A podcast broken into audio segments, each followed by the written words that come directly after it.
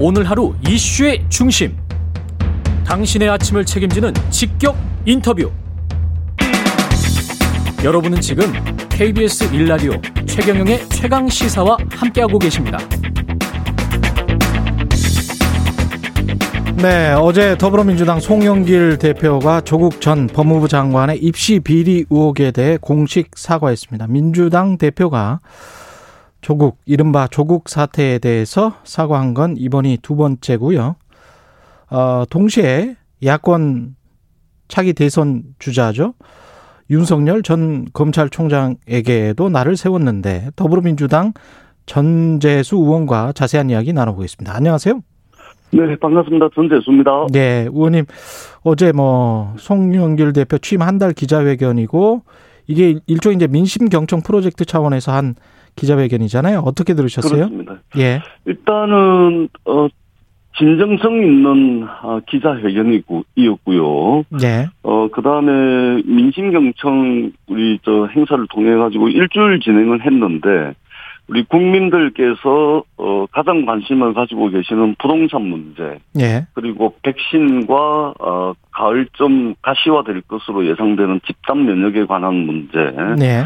그리고 내로남불도 우리 민주당이 그동안 공정과 정의를 외쳐왔던 것에 비해서 스스로와 또는 자기 자신의 부동산 또 자기 자신의 뭐, 뭐, 자녀 문, 문제, 이런 문제에 있어서 은행 부들치가 있었습니다. 그래서 네. 이 부분에 대해서 전반적으로, 어, 다시 한번 매듭을 짓는 음. 그런 진정성과 또 여러 가지 국민들께서 관심을 가지고 계신 부분에 대한 어, 소외와 대책 예. 아, 이런 것들을 밝힌 진정성 있는 어, 기자간담회였다 어, 그렇게 평가를 합니다. 예.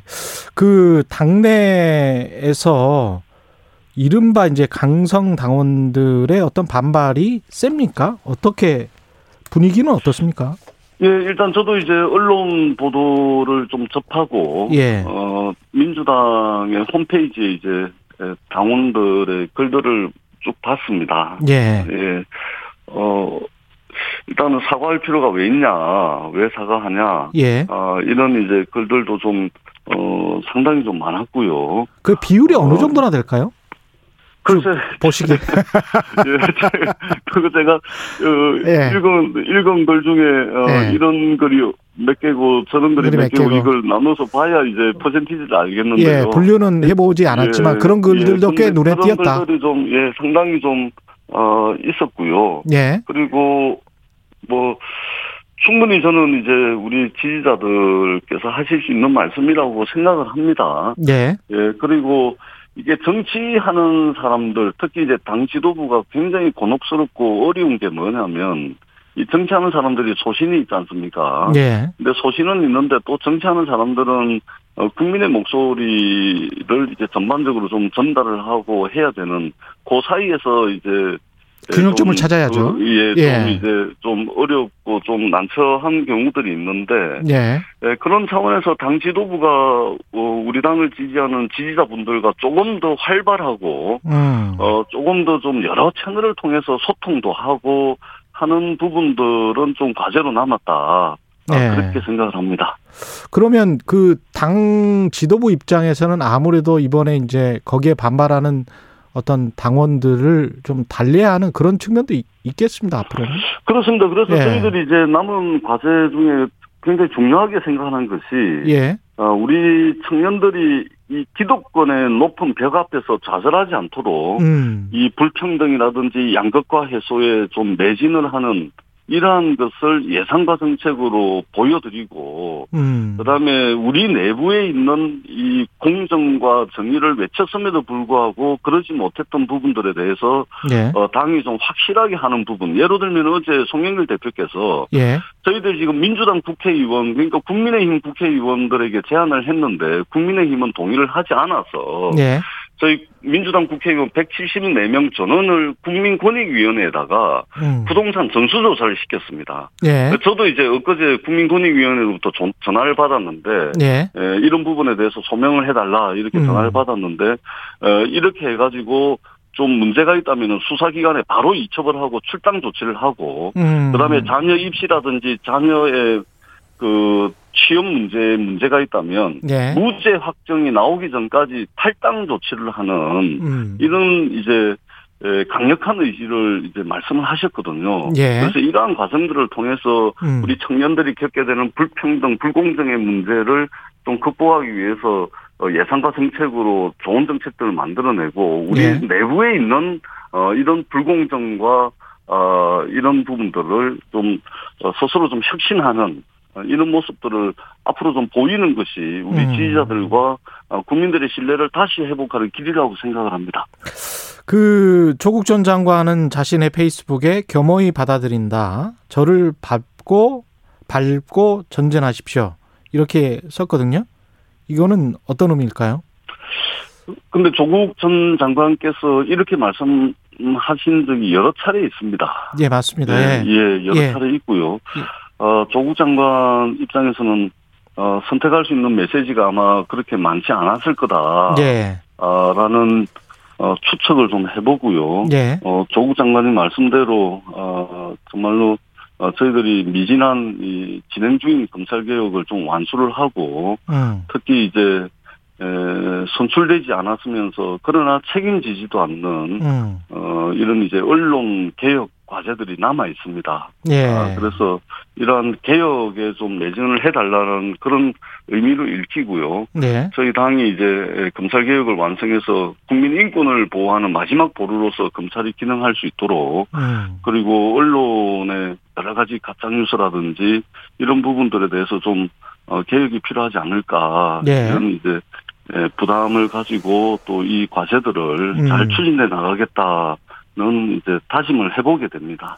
그 송영길 대표가 그 쭉 보면 윤석열 전 검찰총장의 가족 비리와 검찰 가족의 비리에 대해서도 동일하, 동일하게 적용되어야 할 것. 조국 전 장관 가족에 대한 검찰 수사의 기준은 이렇게 돼야 된다. 이런 이야기를 했거든요. 이거는 어떻게 봐야 될까요? 그러니까 굉장히 당연하고도 상식적 당연하고 상식적이다. 예 하신 말씀이다. 왜 그러냐면 예. 사실은 이 조국 전 장관의 문제는 출발은 검찰 개혁이었습니다. 예. 출발은 검찰 개혁으로 출발했는데 끝은 이제 정쟁으로 이제 끝이 나버렸는데 그렇게 됐죠. 그 정쟁의 핵심이 뭐냐면은 조국 전 장관을 내로남불의 대- 대명사로 만들고 은행 불일치로 대명사로 만들어 버린 겁니다. 예. 그것이 바로 윤석열 검찰총장의 말하자면 검찰 권력을 그 검찰이 동원할 수 있는 모든 자원을 총동원해가지고 음. 검사와 검찰 수사관 100명을 동원해가지고 80군데를 압수수색을 하면서 사돈의 8총까지 전부 다 뒤졌잖아요. 예. 자 그렇게 해서 검찰 개혁을 말하자면 정쟁으로 만들어 버렸는데 예. 그렇다면은 윤석열 자신의 문제, 음. 장모의 문제, 음. 또 부인의 문제, 또 윤석열 본인의 문제가 만약에 문제가 돼가지고 정치에 입문해서 대권 후보가 되면은 검증의 과정을 거칠 거 아닙니까? 예. 그리고 지금 장모께서는 지금 수사를 받고 재판을 받고 있는 중인데. 검찰이 구형을 했죠, 이미. 그렇습니다. 예. 예. 3년 구형을 했는데 그렇다면 당연히 조국 장관에 대해서 검찰 권력을 행사한 그 수준으로 음. 더도 말고 덜도 말고, 말고 같은 잣대와 같은 기준과 같은 어, 검찰 권한으로 어, 수사를 해야지 음. 이것이 윤석열 총장이 정당성이 있는 겁니다. 만약에 만약에 그렇게 하, 그렇게 하지 않으면 예. 율로남불이 되는 겁니다. 윤석열이 하면 로맨스고 남이 하면 예. 표현이 되는 겁니다. 율로람불. 율로남불이 되지 않기 위해서라도 예. 같은 잣대와 같은 검찰 권한의 동원을 통해서 예. 소설의 문제에 대해서 더 엄격한 어, 이런 모습을 보이는 것이 정치인 윤석열 또 대권 후보 윤석열로서 저는 어, 당연한 것이고 그렇게 하는 것이 상식에 부합하는 것이다. 그렇게 생각을 합니다. 근데 지난달 26일에 국민의힘 정진석 의원에 따르면 윤석열 전 총장이 내 장모가 사기를 당한 적은 있어도 누구한테 10원 한 장 피해 준 적이 없다. 사기를 당한 적은 있어도 피해 준 적은 없다. 이렇게 말했다는 거예요. 그 말씀 나오니까 네. 윤석열 장모로부터 피해를 당한 분들이 있습니다. 네. 이분들은 자신들의 실명을 걸고 예. 지금 윤석열 장모와 일부는 법정 싸움을 계속해서 하고 있고 음. 일부는 감옥에 갔다 오신 분들도 있고 네. 어 그런 분들이 있습니다. 이분들 어제 이제 언론 보도 보니까 음. 이게 하늘 윤석열 총장이 하늘도 속이고 땅도 속이고 산천 초목도 속이고 5천만 국민을 속이려고 한다. 음. 하늘이 무너지는 느낌을 받았다. 뭐 이렇게 이제 언론 보도에서 봤는데 네. 에, 자신의 장모를 뭐 평생 비즈니스를 했다 그러던데 무슨 비즈니스인지 저는 묻고 싶습니다. 예. 에, 어떤 비즈니스를 평생을 해오셨는지 예. 제조업을 하셨는지 IT 산업을 하셨는지 예. 저는 묻고 싶고요. 예. 설사 어, 10원 한 장 남에게 피해를 준 적이 없다라고 하고 있는데 검찰이 정작 어, 요양병원의 예, 요양급여를 부정수급한 부정수급? 문제 때문에 예. 검찰 구형 3년을 받았습니다. 예. 검찰총장 출신이자 검찰 출신인 분이 검찰이 그러면은 완전히 뭐 날조 조작하고 허위 사실을 가지고서 법정에서 3년 구형을 어, 그 내렸겠습니까? 음. 저는 스스로를 부정하는 것이라고 생각을 합니다.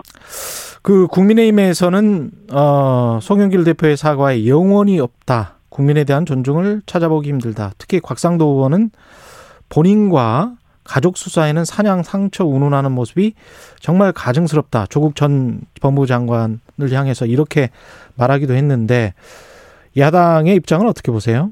야당 전체 입 음, 예, 예. 수십 년 동안 우리 국민들의 열망이었고 네. 이 정치권의 지상 과제였던 검찰 개혁을 결국은 정쟁으로 만들어 버려 만들어 버린 것에는 야당의 역- 책임이 굉장히 큽니다. 예. 어, 이 정쟁으로 만들어 버린 이 역사적 과제인 검찰 개혁을 개혁의 문제를 정쟁으로 만들어 버린 야당의 입장에서는 뭐 이 정도 수준의 논평을 할 수밖에 없을 겁니다. 예. 근데 그 1년 넘게 그리고 지금까지도 이 검찰 개혁을 놓고서 지금 이렇게 지금 하고 있는데 우리가 이것을 단지 소비하지 말고 예.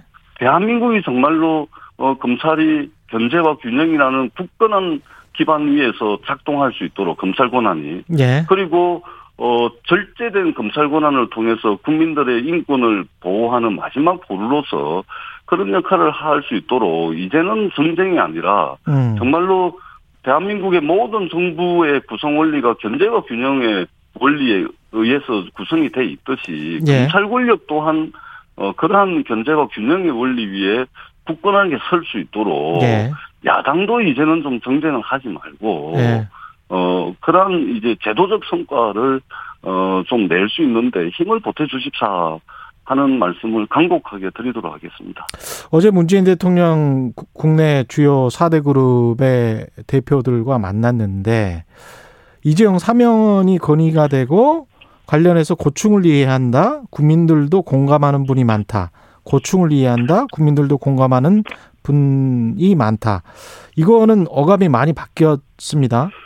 예, 저도 이제 어제 그 보도를 보고 아 대통령께서 예. 어, 뭐 입장이 상당히 이제 변하신 게 아닌가 이렇게 느꼈는데요. 예, 변했다. 사실은 예. 예, 사실은 그 전에도 이제 대한상공회의소를 음. 비롯한 재계라든지 또 예. 종교계 또뭐뭐 이런 분들이 청와대 이재용 회장 사면에 대해서 많이 건의한 것으로 알고 있고요. 예. 그리고 이번에 한미 정상회담을 할 때 이제 미국의 재계에서도 이제 그런 요구들을 했던데 예. 대통령께서 이제 이렇게 예, 말씀을 하시는 것은 어 각계각층의 그런 요구와 음. 그리고 최근에 이제 이재용 회장 사면에 대한 국민 여론 여론조사 나온 거 보니까 한 70% 정도. 예. 어 그러니까 이제 두 전직 이명박 박근혜 두 전직 대통령에 대해서는 사면 반대 의견이 50%를 넘어가는데 예. 이재명 아 이재용 음. 어, 이재용 삼성 회장에 대해서는 70% 정도 사면을 찬성하는 예. 그런 국민 여론을 감안해서 대통령께서 어, 그렇게 말씀하신 것으로 보여지고 예. 어, 이 문제는 전적으로 어, 문재인 대통령께서 결정하신 문제고 예. 어 그러 그, 어, 그 말씀을 해, 해 해 오신 그런 어, 뉘앙스대로 네. 진행이 되지 않을까라는 어 전망을 조심스럽게 해봅니다. 아, 뉘앙스대로 진행되지 않을까. 그렇게 말씀하셨네요. 예. 네, 네. 그 이준석 전 최고위원 지금 저 국민의힘 같은 경우에 상당히 선전을 하고 있잖아요. 당대표 선거에서. 그렇습니다. 예. 그리고 이제 윤석열 전 총장이 입당할 것 같은데 그러면 굉장히 민주당으로서는 강력한 조합 으로 보세요? 어떻게 보세요? 그래서 일단 6월 11일 날 국민의힘 당대표 선거가 끝이 나는데요. 네. 일단 이준석 그 후보가 당선이 될 것 같습니다. 저희들이 볼 때는. 예. 그 저도 이제 TV 토론도 보고 뭐 이렇게 보니까 국민의힘의 중진 의원들께서 어 그냥 이- 이준석 후보 한 명한테 그냥 뭐 이게 상당히 좀 어, 쩔쩔매는 예. 어, 이런 풍경들이 많이 연출이 되던데 예. 어 저는 음, 국민의힘 전당대회를 통해서 시간이 다 돼가고 어, 있습니다. 예, 이것이 에, 민주당에도 던지는 메시지가 있다고 생각을 크다. 합니다. 예. 그래서 어, 반면교사 삼아서 음, 어, 민주당이 이번 국민의힘 알겠습니다. 전당대회를 통해서 무엇을 배울 것인지 예. 어, 이 부분들에 더불어민주당 대한 전재수 의원이었습니다.